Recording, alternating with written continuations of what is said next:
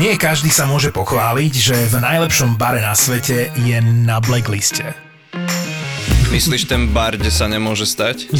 Jasné. Ten najlepší bar, ktorý Ktorý sa neviem. každému páčil, stal sa medzičasom najlepší bar na svete, ale Rudo to zajetil, lebo sa tam nemôže stať. No tak lebo z Top 50 Bars sa, sa zabudli kontaktovať e, s Rudom odborníkom na bary a spýtať sa, či Sips môže byť najlepší bar sveta No a hneď by bola odpoveď, že nie, pretože mu zakázali tam stať. Tam Ale vieš, sa čo je ešte nedalo horšie, že sedieť. ti nedovolili Negrony namiešať. Toto to úplne zabili, lebo aby ti vtedy, Najlepšom- vtedy treťom najlepšom bare na svete nedovolili Negrony namiešať, tak nehnevaj sa. Tak No, Však normálny človek proste be- chodí po baroch, ide za bar, namieša si svoj vlastný drink a nechávam, jak sa to mohlo stať najlepším barom sveta. Už sme asi na blackliste. To to máš je hrozné. Od tvorcov podcastových hitov Peklo v Papuli, Choď do a Tour de Svet.